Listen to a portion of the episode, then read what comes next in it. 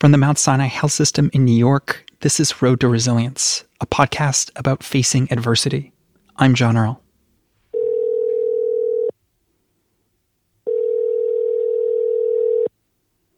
Hello. Hi, Judith. This is John Earl from the press team at Mount Sinai. How are you doing today? Fine, thank you. How's yourself? I'm good. I'm good. Um, so, is this still a good time for you to do the the interview? Sure. Okay, perfect. Today on the show, the indestructible Jude Hunt. So, Judith, how would you introduce yourself? Hi, uh, I'm Jude Hunt, and I'm here, and I'm terribly surprised to be here. My odds were absolutely nil of getting out of there. I mean, come on. I'm a little old lady with pre existing conditions. Jude's a patient here at Mount Sinai, and a few months ago, she died. Well, for a little while, technically. And yet, here she is. I'm uh, living alone with an elderly cat. Hello, cat. Yes, very nice. Go go in the other room and talk. What's your cat's name? Ookie Addams. Ookie Addams. You know, they're creepy and they're spooky. They're all together. Ookie, the Addams family. I always loved Charles Addams. Do you know Edward Gorey? You familiar oh with his work? Oh God, do I love Edward Gorey? Yes, he's one of my favorites. Oh, I think it's called gallows type humor. Yeah. But no, I mean, if something is a little weird and a little off, it's mine. In this episode, Jude reveals the secret to a long and meaningful life. Yeah, right. She would never do that. But as a formerly dead person, she does have some good advice on living. I won't spoil it. Here's Jude. Where does your ordeal begin? Well, let's see. It was a dark and stormy night. The phone started ringing. I was halfway down the hall. I started to rush in a dark hall wearing a caftan. hmm I tripped over my feet and I really face planted. Hmm. I realized I couldn't get up, but I thought I can walk it off. If I just relax for a while, I'll take a nap. Luckily, I landed next to the armoire, pulled out a pillow, pulled out some sheets, made myself a nest, woke up at one o'clock in agony, going, mm, I don't think I can walk this off. So I started yelling. Somebody hears her, calls the doorman, doorman calls the ambulance, and by the time she gets to the hospital, Half of my face was purple. I had a beautiful purple eye, and I looked like I'd been mugged. broken hip, broken femur, she gets some more tests. And this is where it gets crazy. And it turned out I had an aortic valve aneurysm. So I had a operation on my heart, and somewhere along the way I had a stroke. And then they operated on my bowels. Charming word. It it just kept going, and it got to the point it was totally ridiculous. So I found it funny. I mean, what else is next? Okay, we got, oh, how about the Black Plague? That's nice. And I came down with the virus. The virus, COVID. This was in March. I was in and out. I remember voices. I remember hearing someone say, we have to put her on a ventilator in this very medical voice. And I'm going, oh, that's nice. Now I can breathe. Guess what? A ventilator is not fun. It is horrible. But it does, you know, kind of save your life. What is it like? Yeah, it's mm, it's like there's sort of a plastic animal is nested on your face, and somebody's sitting on your chest. But at the same time, it's better than before you went on the ventilator, because when you're not on the ventilator, trying to breathe is almost impossible. It's like trying to breathe through concrete. You feel like you're going to die any minute, and then you're afraid you're not going to die, that it's going to go on forever. Oof, it's horrible. So she's lying there, going in and out, and she's thinking, this is it. So, I mean, my immune system was tiny, and I'm old. And, you know, I wasn't in great shape. And all of a sudden, you're saying, oh, you know, that kind of adds up to not walking out of here. I mean, hmm.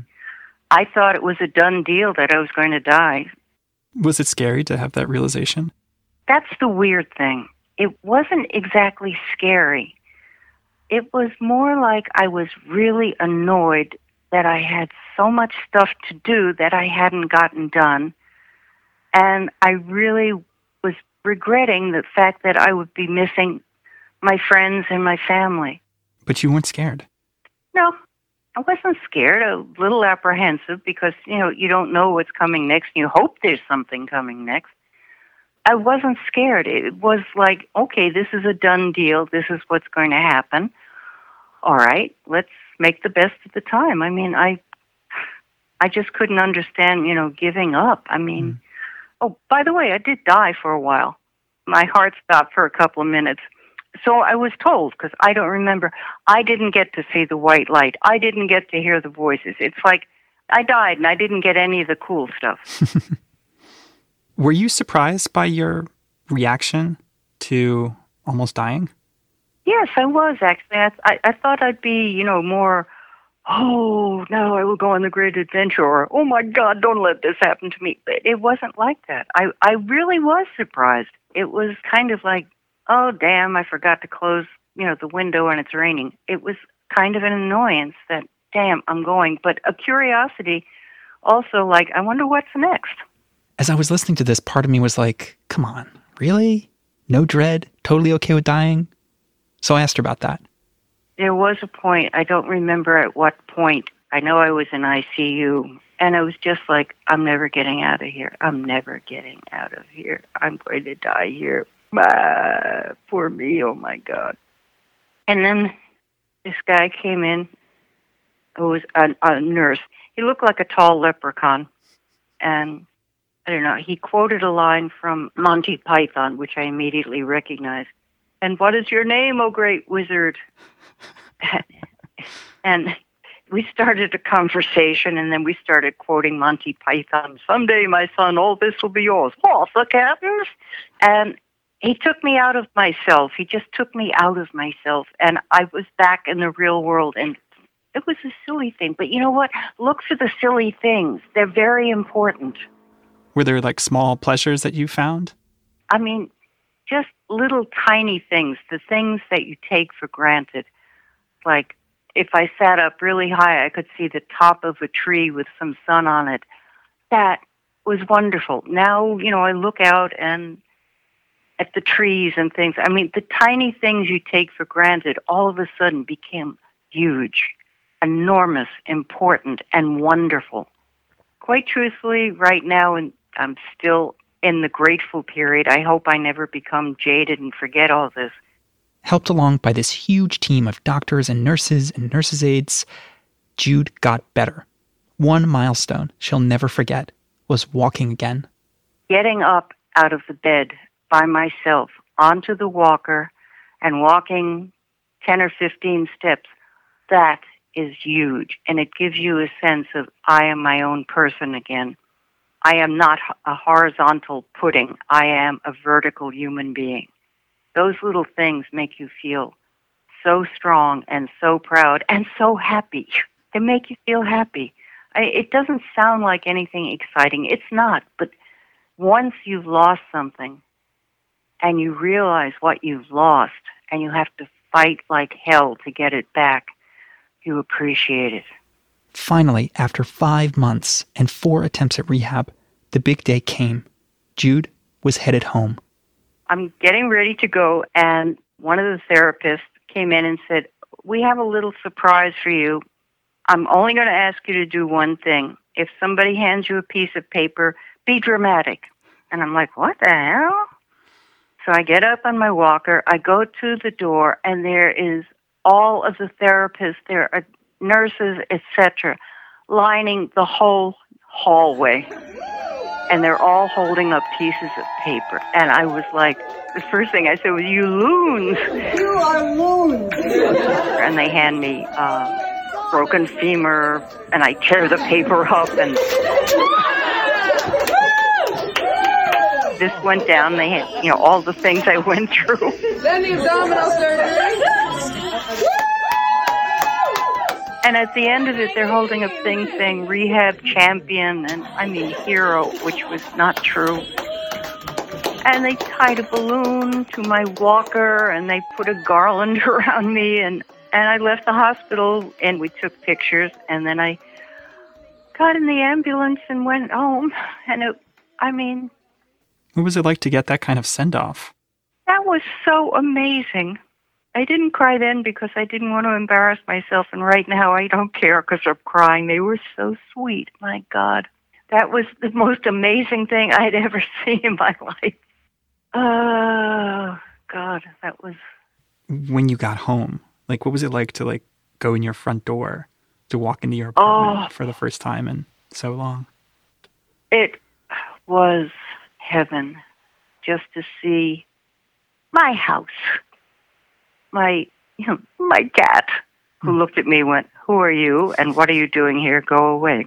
It was relief, and it was gratitude that I got to see it again, and just pure, quiet joy. I wish it was more profound, but that's exactly what it was. But oh my lord i still sit here and i look around and i go i'm home Hmm. i'm happy i'm safe. I'm just wondering whether whether there's any kind of nugget that you Oh, would God, i wish i had some I know I'm really putting you on the spot here, but yeah okay. Mhm. believe in getting out of there. Think about all the wonderful things you can do once you're home. Concentrate everything you have on what you're going to do and how you're going to do it. And think about all the you know the people in your life you want to see again. I wish i had something profound to tell people but really the greatest philosopher of our times satchel paige said don't look back it might be gaining on you. Don't look back. Look forward. If you look forward there's nothing in your path. Really if you look backwards you're dragging anchor. Keep going forward. Keep going forward. Got it. Thanks, Jude. That's all for this episode. If you enjoyed it, please rate and review the podcast on Apple Podcasts and tell a friend about us. Thanks. We've got a new podcast coming out. It's called Real Smart People, and it features audio portraits of some of the biggest, quirkiest minds in medicine. So look out for that in the next few weeks. Road to Resilience is a production of the Mount Sinai Health System in New York. It's made by Katie Ullman, Nikki Hudson, and me, John Earl. Our executive producer is Lucia Lee. From all of us here, thanks for listening. We'll see you next time.